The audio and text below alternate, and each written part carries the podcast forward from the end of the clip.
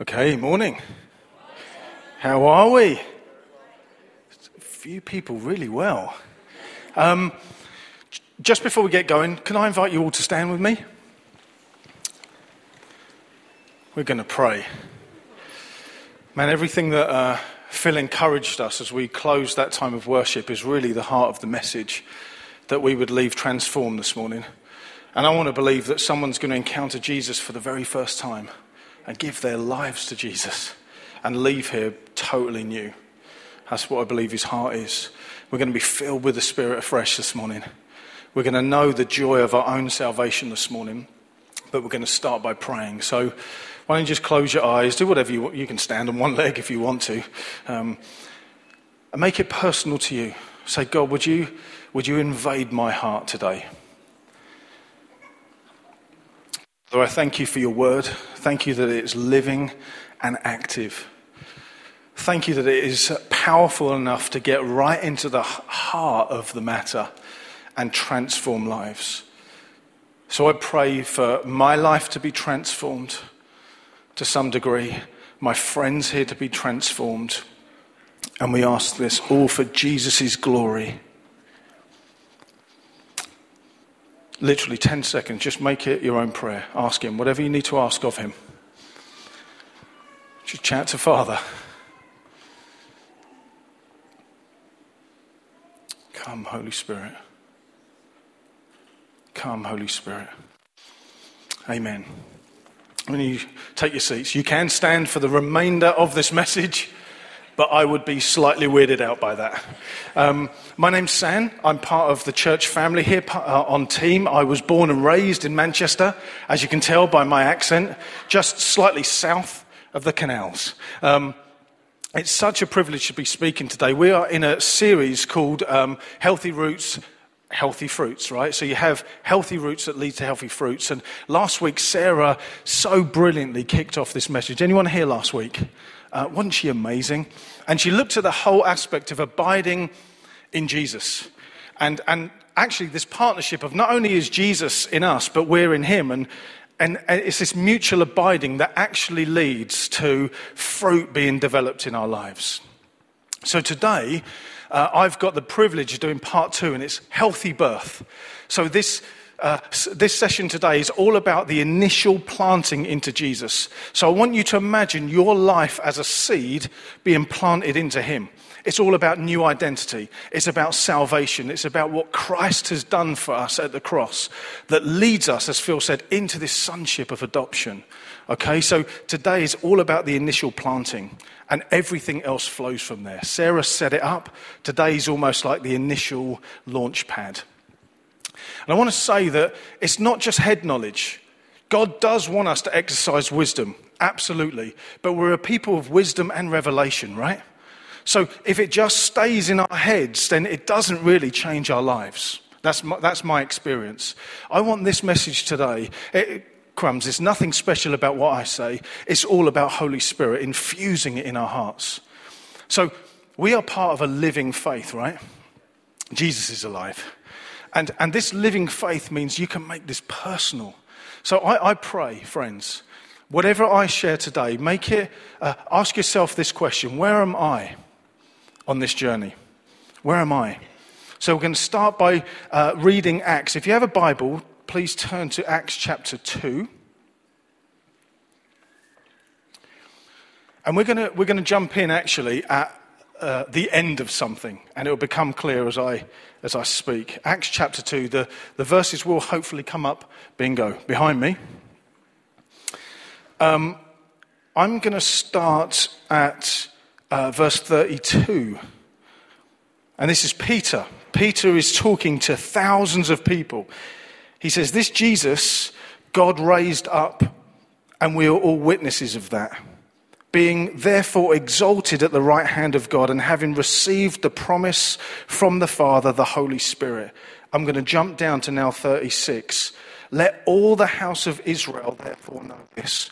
Know this for certain that God made him, that is Jesus, both Lord and Christ. When they heard this, they were cut to the heart and said to Peter and the rest of the apostles, Brothers, what must we do about this? And Peter said, Repent and be baptized, every one of you, in the name of Jesus Christ, for the forgiveness of your sins. And you will, listen to this, it's beautiful.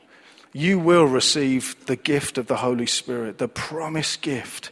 And the promise is for you and your children, all who are far off, for all whom the Lord our God calls to himself. We're just going to pause there for a moment. I want to give you a bit of background first because it, it's a bit strange jumping in there. Uh, if we had time, I would have read the whole of chapter 2. But we're at a stage in the story of the early church where uh, the, the, the, apostles, Jesus' followers, uh, this is known as Pentecost. Uh, chapter 2, we hear of the promised outpouring of the Holy Spirit that the people of God had been waiting for. Now, his followers were all huddled together, I think, in an upper room. They, they reckon about 120 or so. They were in fear of the Jews. They'd just seen their promised Messiah killed before their eyes. And now they're all hidden away from the Jews because they think, crumbs, if we open our mouths, that very same thing might happen to us. So they're hidden away, and then suddenly there's the promise of the Father that is poured out. And it's poured out to such a degree, we, we think that it spills out onto the streets. It must have done because thousands of people are gathered. And then people start saying, hang on, something is going on that, that means I can understand my own language coming from people that are different than me. And something's happening to such an extent that the people, the onlookers, the passers by, think that Jesus' followers are all hammered, think they're drunk. They say, You guys must be drunk. And Peter says, No, we're not. It's nine o'clock in the morning. And I know, you know, some people drink at nine o'clock in the morning, but he's like, No, no, no, this, we're not drunk. This is what's going on. He basically says, Jesus was God, and you killed him. We killed him. We killed the Messiah. And they heard this message of Jesus. So Peter stands and preaches what God has done through Jesus, and they are cut to the, to the heart.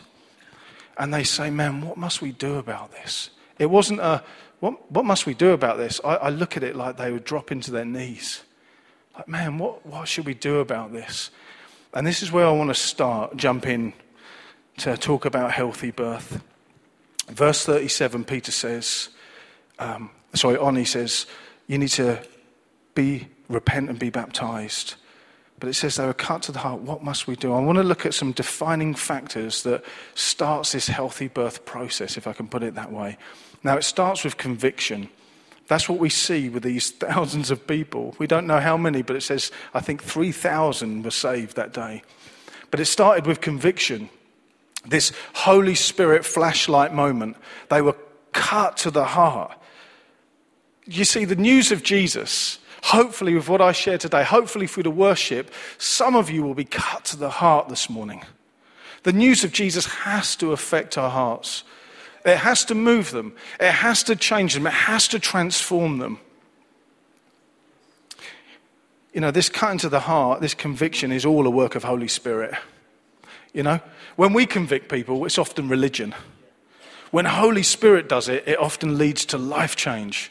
So, this Holy Spirit conviction Jesus talks about in John's Gospel, he says, when He comes, talking about the Spirit, when He comes, He will convict the world of sin, the world of guilt, the world of shame. He will convict the world for righteousness and judgment. You see, there is great power when the declared news of Jesus is proclaimed. You know, it has the power to change us. The Bible goes so deep with this. Ha- this is the power. It has the power to take us from darkness into light, from death to life. That's what it did in my life. That's power. You see, there's a huge problem. There's a huge problem. In 2 Corinthians, Paul says, The God of this age has blinded the minds of unbelievers so they cannot see the glory of the gospel of Jesus Christ, who is the image of God. Jesus is God in flesh, right? He is the exact imprint of God on the earth. But we've been blinded. We've, we've been blinded. You know, there's a huge problem within every human heart. We were born blind. We were born spiritually blind. I'm going to take it deeper than that. We were born dead spiritually dead, dead in our sin, and separated from God. That's how we were born. And you know that, right? You only need to turn on the news. There's a problem. Shucks, let's take this a bit closer to home. You only need to look into the mirror of your own soul at times and realize there's been a problem. I heard one guy say that if I was to suddenly project on the screen everything I've ever thought, done, said, you'd think I was a monster of depravity. And that's still true, friends. There's a problem. But do you know what? This conviction means the Holy Spirit shines his flashlight and he reveals our hearts. He reveals the very depths of our hearts, all the longings, all the pains, all of the abuse, all of the hurts and wants and desires. And he shines his light and love into it. But then he reveals Jesus. He removes this blindfold and reveals Jesus. What causes our hearts to change? What causes them to come alive? This isn't behavior modification. Oh, crumbs, if you've come to church to expect that, I'm really sorry, we'll let you down. It's the beauty of Jesus that moves our hearts, right? The revelation of who he is. And from this conviction point, we come into repentance. There's this shining, and then suddenly Peter gives them this instruction. A call goes ringing out. Peter effectively says, I'm paraphrasing, it's not in the Bible. He says, Okay, I can see what I've said has moved you in some way. This is what you need to do repent and be baptized. He gives them a call, he gives them an instruction, if you like. And you know, repent doesn't mean to say sorry. So often we pigeonhole it in this sense of, I'm just going to say sorry and then move on. To repent, the Greek word metanoia means change of mind. And I know many of you think that, but this is where behavior change comes from. It comes from thinking differently. So to repent, Peter is saying, I want you to change the way you think. First and foremost. I, I see the Holy Spirit has shone his light into your hearts. And now, my next thing I want you to do is turn from your thinking. I want your perspective to shift from one way of thinking to another. So it's effectively mind shift. We're mind shifters. Mm, better be careful. To repent means action, okay? It's, a, it's an active choice. So you think differently, and don't just think differently, it stays there. You think differently, and there's this, this active decision on the back of it. But as well, sandwiched in the middle of conviction and repentance is confession. It's so important that we get this. It's so important that we understand what confession looks like as well. Confession, again, isn't just to say sorry, but confession is a revealing of oneself. Confession is revealing of one, the depths of one's heart to say, Man, I'm the problem. I thought you were the problem. But I see I'm the problem. I thought society was the problem. But I realize when I look into my heart, I'm the problem. It's to admit, it's to uh, disclose, it's to own something. So, conviction, flashlight. Confession, man, it's me. I'm the problem. And then repentance, man, I'm turning. My mind is changing. I'm going to think differently. I want to give you a, an example of how this looks in everyday life. So, um, couple of years ago, Easter service in Hastings, we had just finished an Alpha course. Alpha is an introduction to the Christian faith. And I invited all the guests to come at Easter. And a whole table of guests turned up and sat together. And uh, obviously, as you can expect, uh, uh, expect Easter, we just proclaim Jesus and the wonder of Jesus and the truth of Jesus, who he really is. And right at the end, we gave this call listen, if anyone wants to give their life to Jesus, you know, me of little faith didn't expect anything to happen. I saw this married couple grab each other's hands, stand up, and march to the front. Floods of tears, followed by three other guys on the alpha table. And they came to the front. I say, Well, hey, what's going on? And they just said, Man, I've never known a love like this. I, I, want, I want to accept Jesus. You know, in that moment, you start thinking, Okay, how do we do this? How do we do this? So we just huddled together in this little, uh, little circle, kind of uh, to, the, to the right of the stage, and I said, Hey guys, why don't we just all hold hands? I know a little bit weird, but let's hold hands. Um, and I said, Listen, what's, so tell me what's going on in your heart. And they told me, I said, Oh, that's the Holy Spirit. He's revealing Jesus to you. Do you want to accept him as your Savior? And I said, Yeah, we absolutely do. crying. I was crying. We're holding hands. And I led them in prayer of um, conviction, confession, repentance to accept Christ as Savior. And I saw this love wash their hearts. They left there utterly changed. Nothing we hyped up, nothing we did. We just left room for Holy Spirit to do what only He can do best, and that's to bring new life. That's what happened to me. 15 years ago, as I said a few weeks ago, I was addicted to cocaine. In a millisecond, the Holy Spirit washed me, revealed Jesus, and my life has utterly changed. I want you to think for you right now what about you? When was that moment? When was that moment that you went, man, Jesus is real? Maybe you were five. Maybe you were 55. Just think right now, when was that moment? And I pray for that joy to flood your heart again. This process leads to where I want to get to this healthy birth. From conviction to confession to repentance, this process leads to something utterly mind blowing new birth. The Bible calls it being born again, or born anew, or born from on high.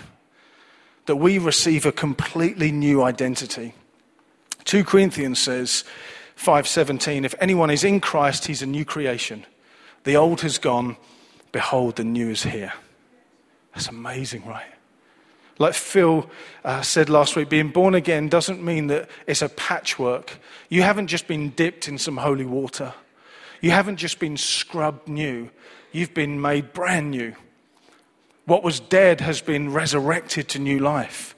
See, this isn't a, just a better you, it's a completely new you. Ephesians 2 says, We were born in our trespasses and sins. That's how I was born. But now I've been made alive in Jesus. It's the glory of the gospel. And this is a gift of grace. You know what grace means? Unearned, undeserved favor. God's riches at Christ's expense. Yeah, clever. I heard that, I wrote it down. Unearned, undeserved favor. Man, that's what I needed. I want you to think for a moment is that what you needed? Is that what you need this morning, friend? Unearned favor. Titus 3 verse 4 and 6 says, But when the kindness and love of God our Saviour appeared, He saved us. Not because of any righteous thing we'd done, but because of His mercy.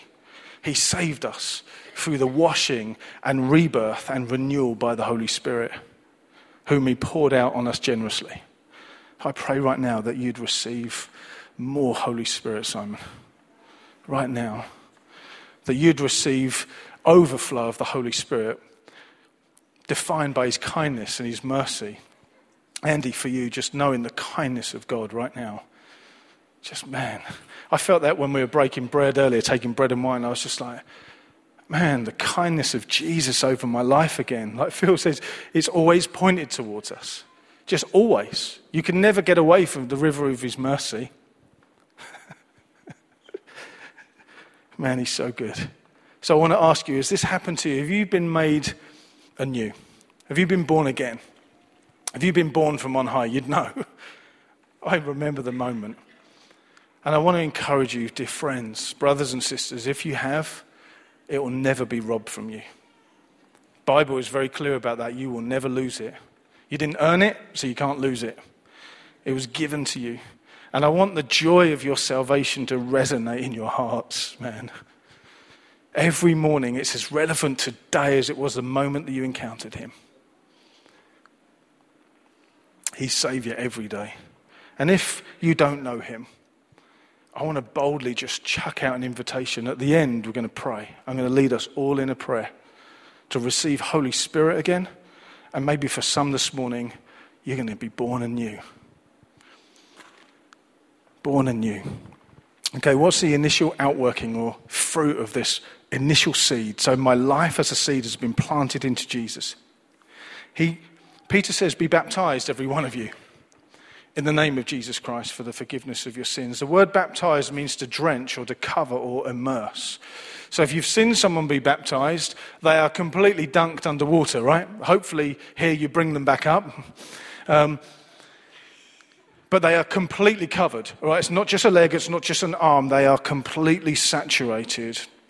And I want you to know that baptism is much more than just an act, it's more than symbolism because it tells us a story.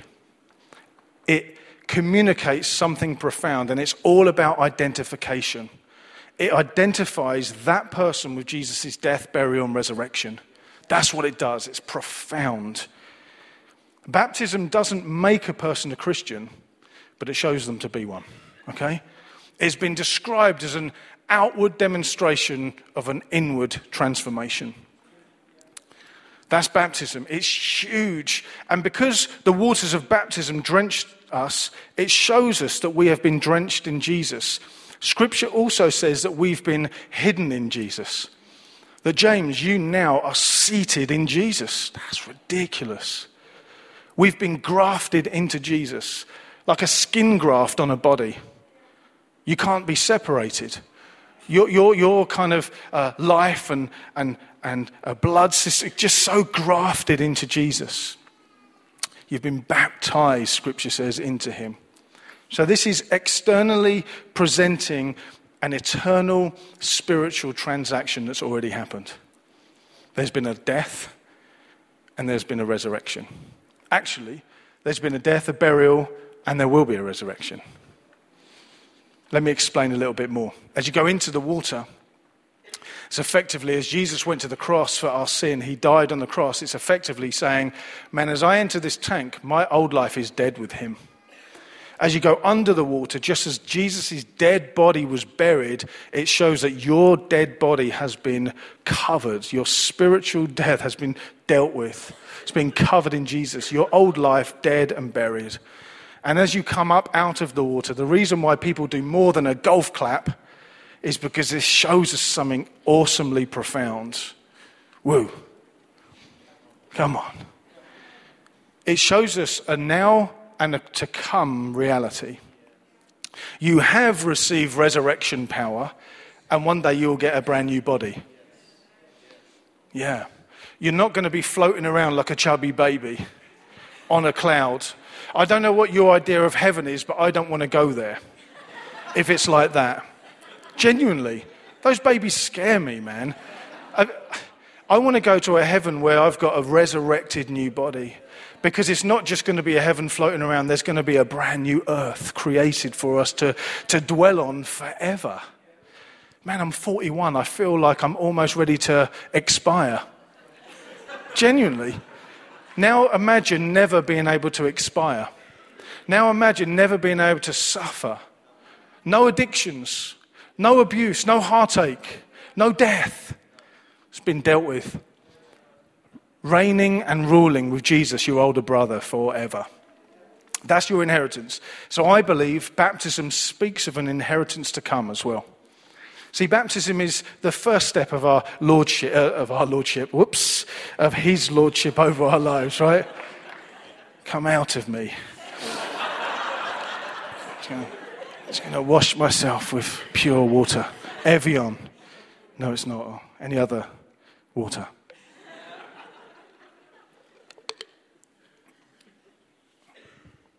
So I've lost my flow a little bit. Baptism is the first step of our journey with the Lord. It shows not only is He Savior, but He's Lord. He's Lord of our life. You know, the shame that He carried on the cross is just beyond description. Crucified naked for us. And sometimes we fear doing this, this step, but it identifies us with Him his death and resurrection. It's not an optional extra. I want to be as bold to say. It's not for some uh, moves of the church, it's not for some denominations, it's for every born again son and daughter of God. Remember, it's about oneness, this abiding, this abiding. And if it was good for Jesus, it's good for us. Jesus was baptized. Matthew 3 13 to 17. It says, Then Jesus came from Galilee to the Jordan to be baptized by John. But John tried to deter him, saying, Hang on a minute, I need to be baptized by you, but you come to me. And Jesus replied, Let it be done now. For this is proper to fulfill all of the law and all of righteousness. Then John consented, and this is beautiful. As soon as Jesus was baptized, he came up from out of the water, and at that moment, heaven was torn open, and he saw the Spirit of God descending like a dove and resting or alighting on him. And then a voice from heaven said, You know it, this is my Son, whom I love. In him I'm so pleased. So I believe that the reality that Jesus experiences, we can too. There's this beautiful dance of the Trinity here the Son being baptized, Jesus the Son, and then the Spirit, God the Holy Spirit, coming down and resting and remaining on him, and then the voice of Daddy, the Father saying, This is my Son. You see, this was at the start of Jesus' ministry, and it needs to be at the start of our journey with him. We also see it in Jesus' encouragement in the Great Commission. He's, he's uh, resurrected from death. He's now hanging out with his followers. He's teaching them. He's, uh, he's eating with them. And he says, All authority in heaven and earth has been given to me. Therefore, go, guys. Go and make disciples of all nations. Oh, and baptizing them in the name of the Father, Son, and Holy Spirit, teaching them to obey everything I've commanded you. And this is the promise Surely I'm with you always to the very end of the age. There's promises attached throughout the scriptures. So I just want to chuck out a question. What about you? Have you been baptized? Have you identified yourself with Jesus? It's a beautiful moment. I remember the time I was baptized, I was terrified. I had my England shirt on, all skinny, and my legs chattering. And I got into the water thinking, I don't want to do this in front of all these people. But I genuinely felt the Spirit of God on me. And this kind of well done from the Father. Well done. So, healthy birth looks like rooted, planted in Jesus, born again, new identity, sons and daughters, water baptized, all about identification. And this is where we're going to land it, this last bit Holy Spirit filled. All about being empowered to live empowered to live. Ephesians 1 uh, 13 says, Having believed, you were marked in him with a seal, the promised Holy Spirit. And this was a deposit guaranteeing our inheritance. Is I want you to understand that the Holy Spirit being given to you is God saying, I'm coming back for you. Yeah? So you've, been, you've received this seal, this mark to say, I'm never going to leave you as an orphan. That's the point. I'm going to come back for you because I've got a room prepared for you. Remember, Jesus said that. So the Holy Spirit is this deposit guaranteeing this eternal inheritance. So from this initial deposit, we can be filled to overflowing. Always remember, it was God's intention to rescue, to redeem, to wash, to cleanse, but to fill us. He wants to fill us. He wants to baptize us. Remember that word drench? He wants to drench us with His Spirit. He wants to overwhelm us with His presence.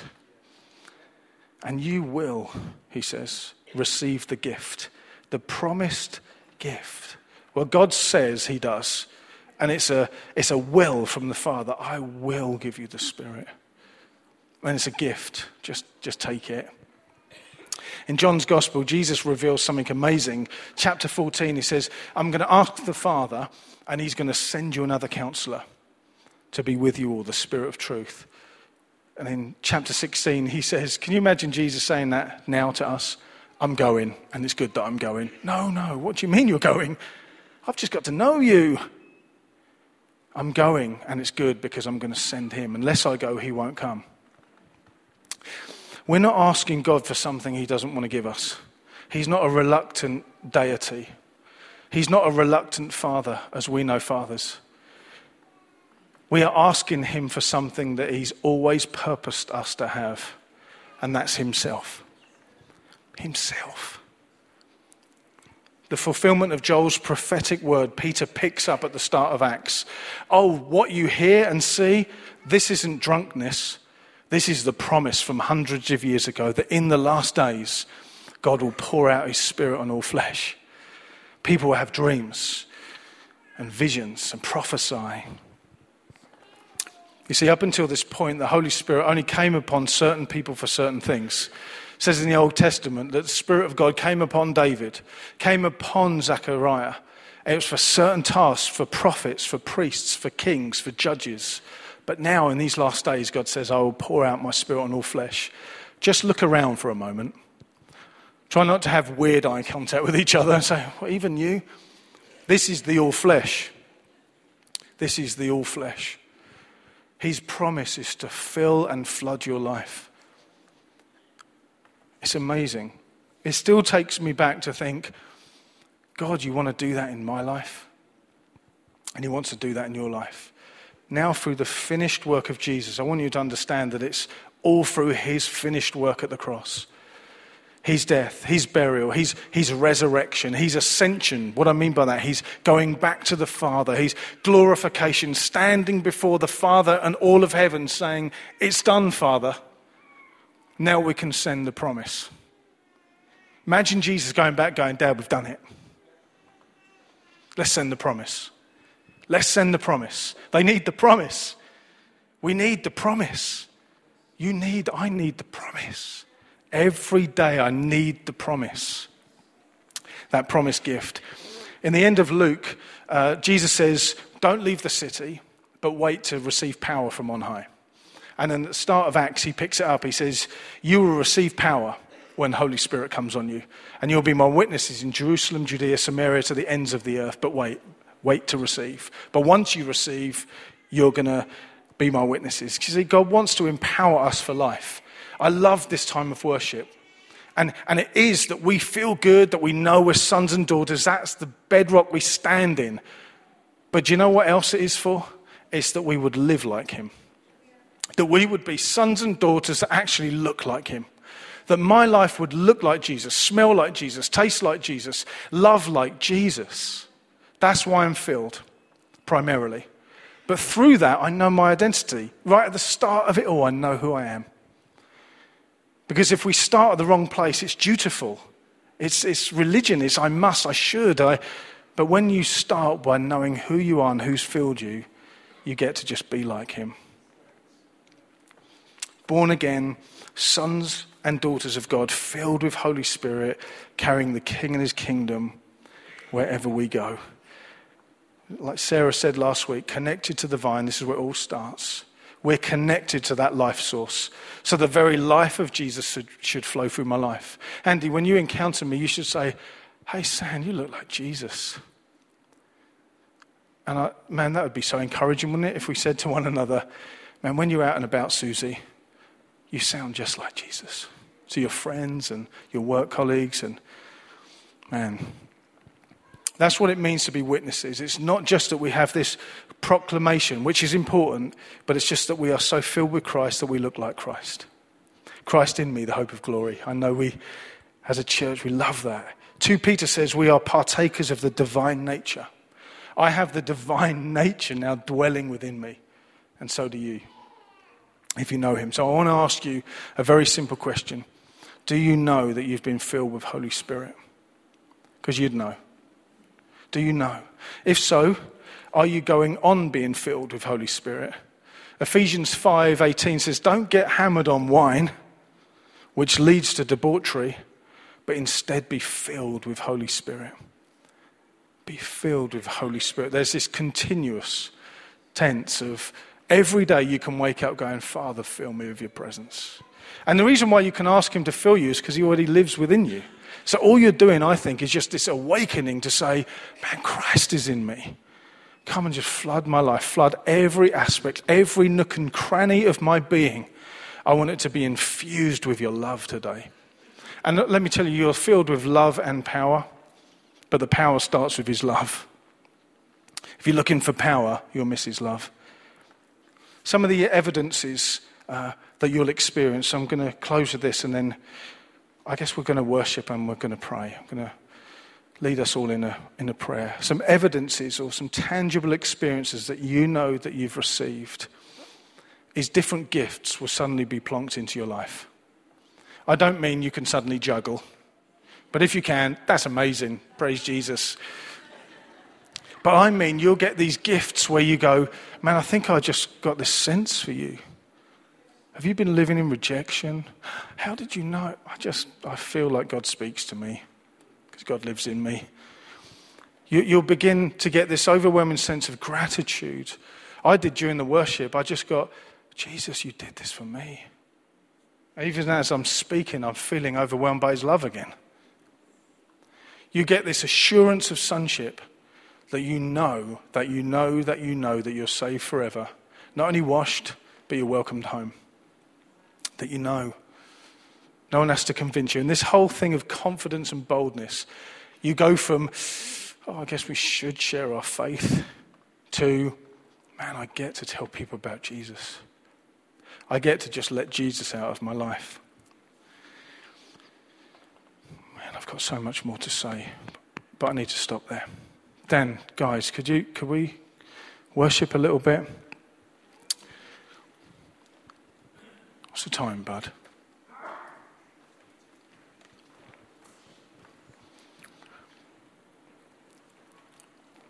just as they're getting ready, just so you're not looking at me going, oh, this is.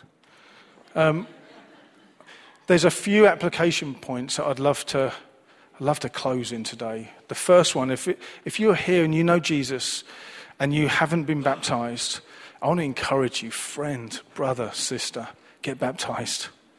It's obedience to Him and His word. And you know what? He identified with you. So maybe it's time to identify with Him. And you know what? As you get baptized, we're going to celebrate with you. We've got baptisms coming up on the 23rd of October. So, directly when we close, don't let anything hold you back. Go straight over to the info point and sign up.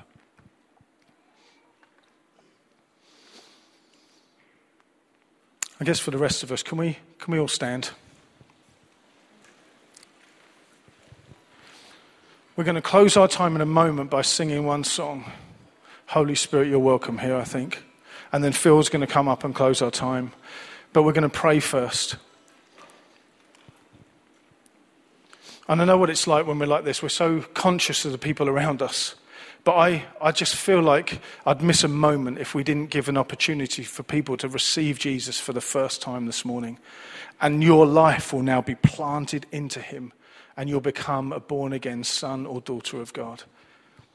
The Bible simply says that if we confess with our mouth that Jesus is Lord and believe in our heart that God raised him from death, we'll be saved. Anyone who calls on the name of the Lord will be saved. That's anyone. It says, For God so loved the world that he gave his one and only Son, that whoever believes in him shall not perish, but have everlasting life. And I want you to know, I'm trying to look at all of you in the eyes. He loves you more than you could ever imagine. And I know you don't love yourself at times, but He loves you more than you could ever know. And I want to lead you right now in a very simple prayer. So I'm just going to encourage everyone to close their eyes. And maybe, like Phil said, you want to place your hand on your heart. And if you know Jesus, you can just pray a prayer of thanksgiving saying, Jesus, you saved me. Jesus, I'm now born again, born anew new identity as a son or daughter of God. But if you don't know Jesus, I'm going to say a few statements. I want you to repeat them after me, and then afterwards, I want you to come find me. Jesus, I come as I am.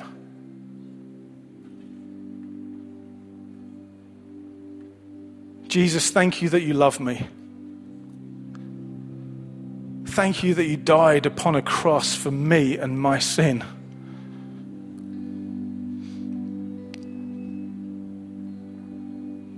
Jesus, I confess my sin. I say, man, I'm the problem. My heart was the problem. And I want to give you my heart right now. I hand all of my longings over to you, all of my pain, all of my past, all of my rebellion, all of my junk, I now give to you and I turn from it. And I say, You died to set me free, but you rose again to give me brand new life. And today I turn to you as my Savior. Holy Spirit, come and fill me. Come and wash me. Come and make me new. Jesus, I say you are the Lord and Savior of my life. Amen. Man, if you've prayed that this morning, welcome home. Welcome to family. God wanted you back so much, you were stolen from Him, and He's got you home. As we sing this song, as we close in worship, I want us to just make this like family here. Uh, we're going to sing about Holy Spirit filling us. So, why don't you just ask Holy Spirit as we sing, as we worship, to fill you afresh? To come and fill you with His love afresh, with His joy afresh, with this adoption as fresh, this, this spirit of love as fresh. Just, just ask Him to fill and flood you. So, Father, we just pray, would you do that? Would you do that? Would you flood and fill this place to the praise of Jesus? Amen.